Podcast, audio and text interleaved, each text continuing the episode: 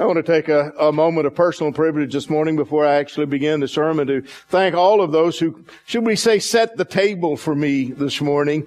Uh, Sandy and your ding-a-lings. Uh, they know I love them, and I call them that all the time. You know, Lee, Francois, Becky, and Tina. Uh, this church is, is blessed with so many wonderful and talented servants, and it's just a real privilege for me to be a part of any service of which they are a part. Uh, God bless you all, because you surely bless me.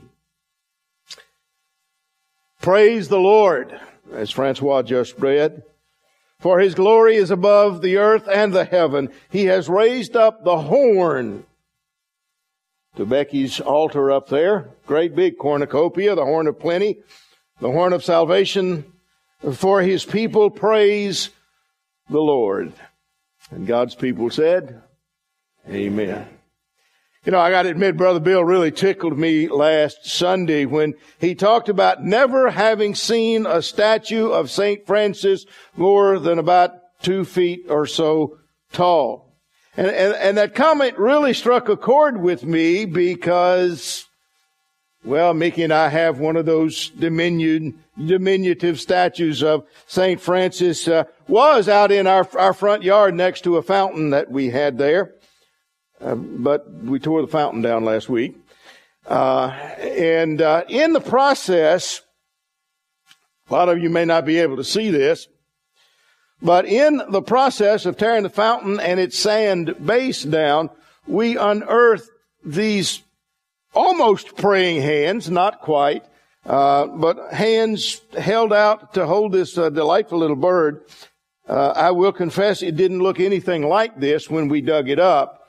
Uh, my talented bride, Mickey, has repainted it over the course of uh, the week, and it looks a whole lot better, but I thought it was really appropriate as we gave thanks this morning, and particularly as we talked about Saint Francis, uh, that we have, uh, you know, some kind of Uh, thing up here on which to focus your, focus your attention rather than focusing it on me, although I hope you're, you're listening. But anyway, Saint Francis now stands uh, outside of the garage door to our home in what we hope at least to be silent blessing. You know, Benjamin has loved that statue. May I go beyond that and say Benjamin has had a significant relationship with that statue since he was Well, since he was old enough to walk. And sometimes he'll even still go to the door and say, I want to see Francis. It's never Saint Francis, never Francis of Assisi, but I want to see Francis. And so Mickey or I, one or the other, will take him out in the yard. And oftentimes Benjamin will stand right in front of that statue of Saint Francis. And the two, if you would, will look at each other. Look at each other for what seems to be time on end, or at least as long as hyperactive little Benjamin can stand and look at much of anything. You can call me crazy, and you won't be the first. But I really believe that somehow Benjamin communicates with God through that statue. In the same way, I believe that he does with a portrait, if you would, of the Christ that has been above the mantel in our home since the day I graduated from seminary, yea, those many years ago.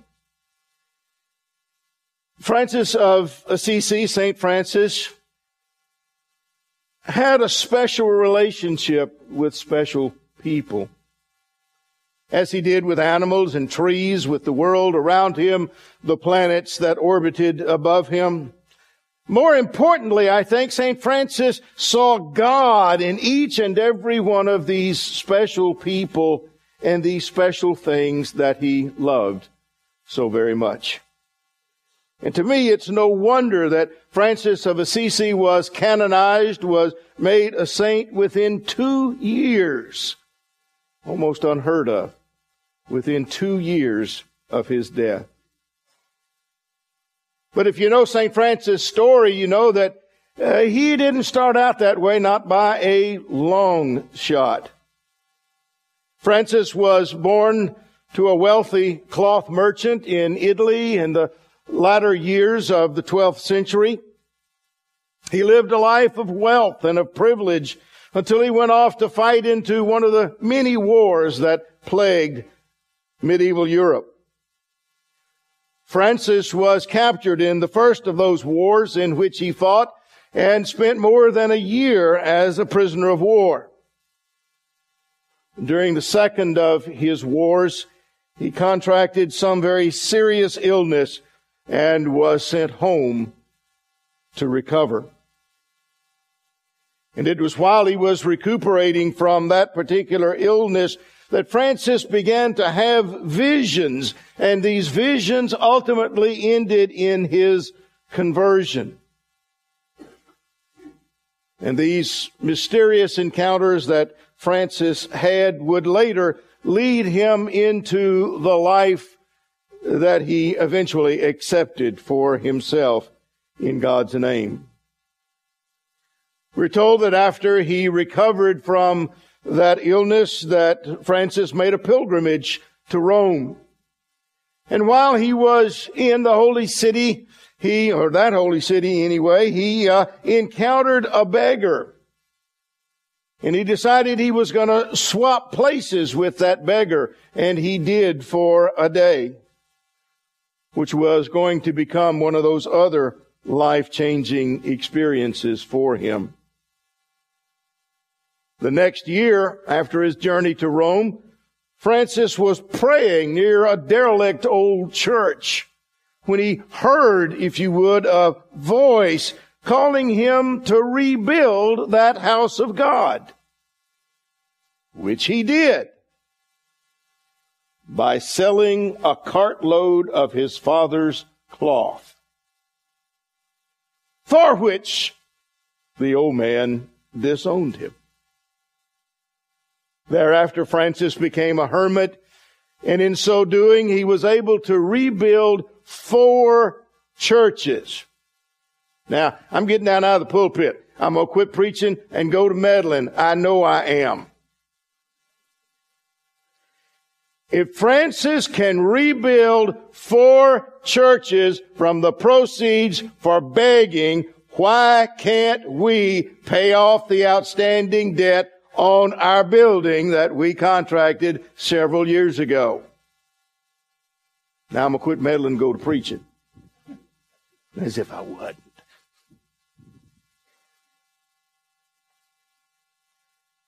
Later, Francis felt the calling to live out the mandate that Jesus gave to his disciples when he sent them out into ministry on their own in Matthew ten. Proclaim the good news, Jesus told them. Cure the sick, raise the dead, cleanse the lepers, cast out demons. And Jesus further told his disciples to take no money with them, take no extra clothes, nor were they to accept any payment for services rendered. And from the time Francis accepted that mission as his own, he espoused poverty and lived the life of a beggar. He preached repentance and brotherly love and peace and forgiveness for all. And believe it or not, with this lifestyle and with that uh, sermon base, he attracted a significant following. Mm.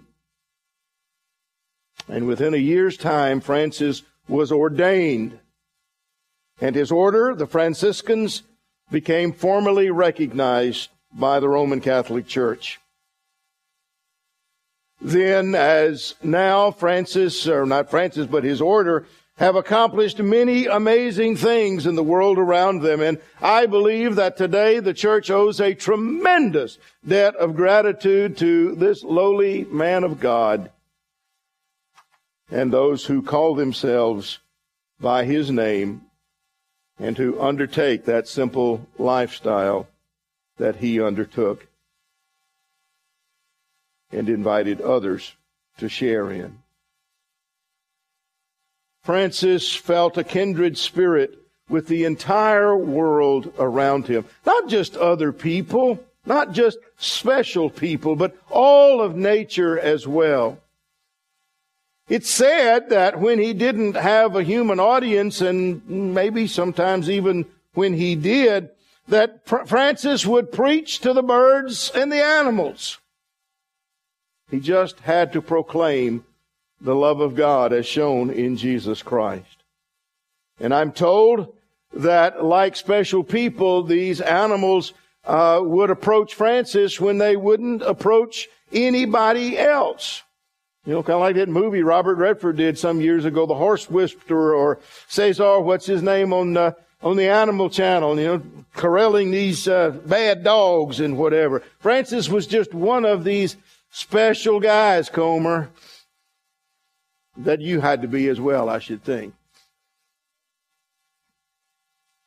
Francis was that kind of a guy. And his life and love are reflected in a great hymn, which we don't sing very much, hymn sixty-two, All Creatures of Our God and King, yet which I am told that Francis wrote just a couple of weeks before his death, based in large measure upon Psalm forty-eight.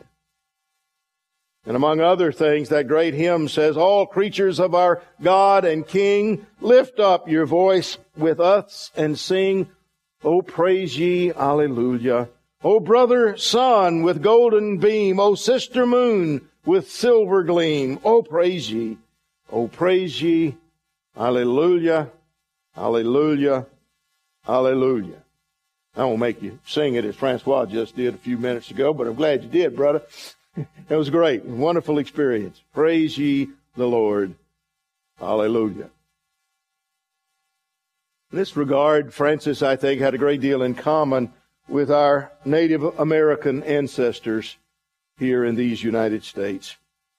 Because, you see, they, too, felt a kinship with the realm of nature around them, with the plants and with the animals and the astral phenomena which we see up in the heavens.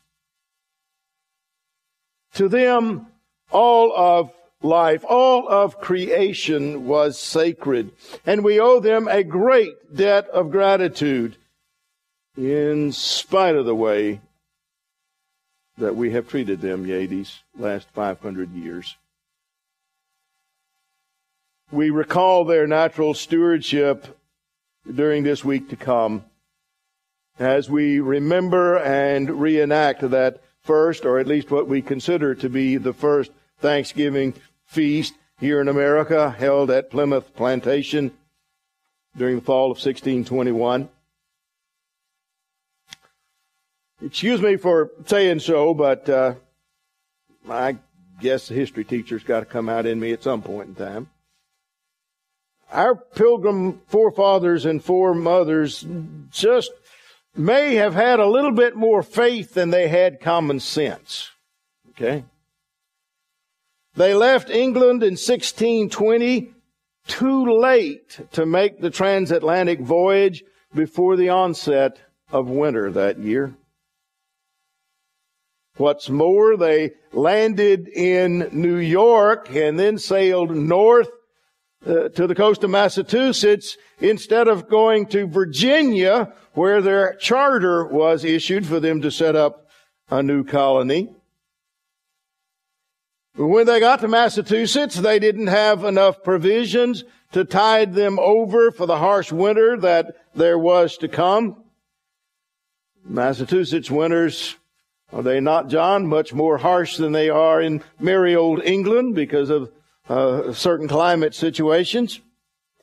And truth to tell, every single one of these pilgrim forefathers and mother, mothers would have died that first winter had it not been for the graciousness and the generosity of their Native American neighbors.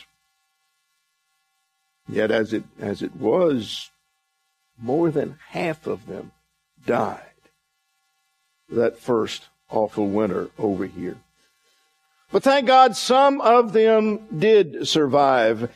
And in September of sixteen twenty-one, the fifty remaining pilgrims invited some ninety of their benefactors to share in a feast of thanksgiving with them. I turn a corner here to say, ladies, as you're preparing your Thanksgiving feasts in the week to come, you may be interested to know that that entire dinner for one hundred forty people was prepared by the four surviving adult women in the crew of those pilgrims. Aren't you glad you don't have to do that? Mm-hmm. Mm-hmm. That was the first of our American Thanksgivings, or at least the one that we most often look forward to. But there have been others, maybe not quite, but almost as memorable. For instance, the one that took place during our American Revolution. By the year seventeen seventy-seven, the war effort against Great Britain was going very poorly. Washington's sources and others had suffered defeat after defeat, setback after setback on the battlefield of our revolution. Furthermore, the British had run our Continental Congress out of the capital, which was at Philadelphia at the time. Hope that doesn't engender too many thoughts in anybody, but I sure had one passing through my, my mind at the moment. Never mind. We're not going there. Yet just before Washington and his troops spent that awful winter at Valley Forge, a displaced Congress proclaimed a national day of thanksgiving. And on their behalf, John Adams wrote that at one time and with one voice, the good people of these United States may express the grateful feelings of their hearts and consecrate themselves for the service of their divine benefactor.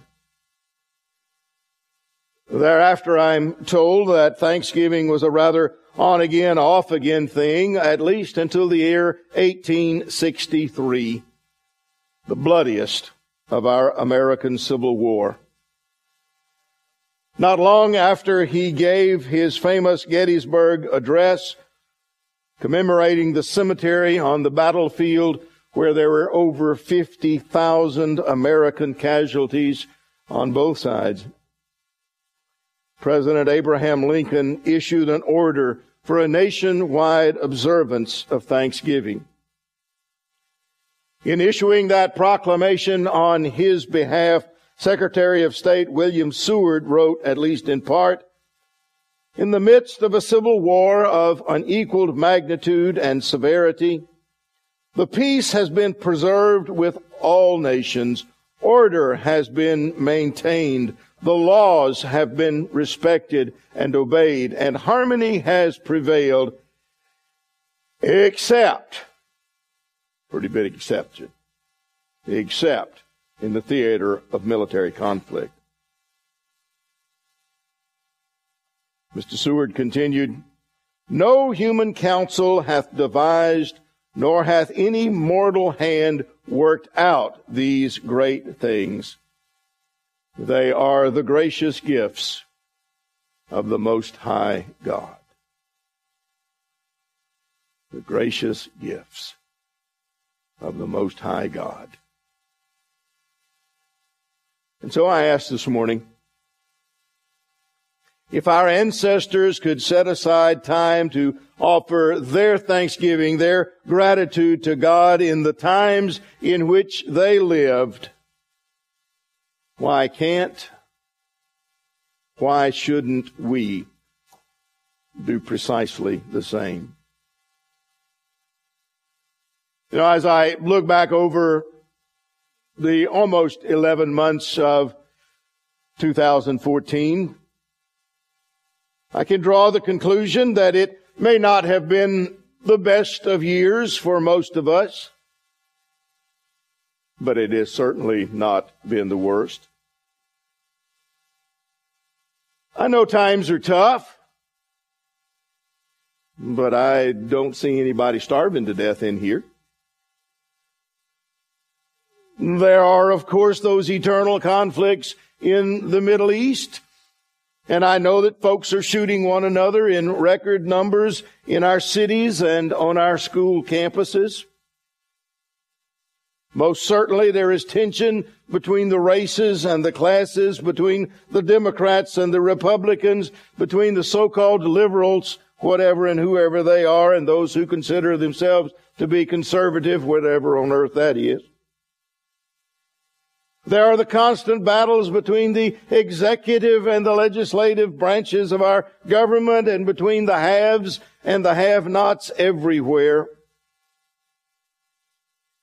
But at least we're not actively engaged in armed rebellion and the conflict of another uncivil war.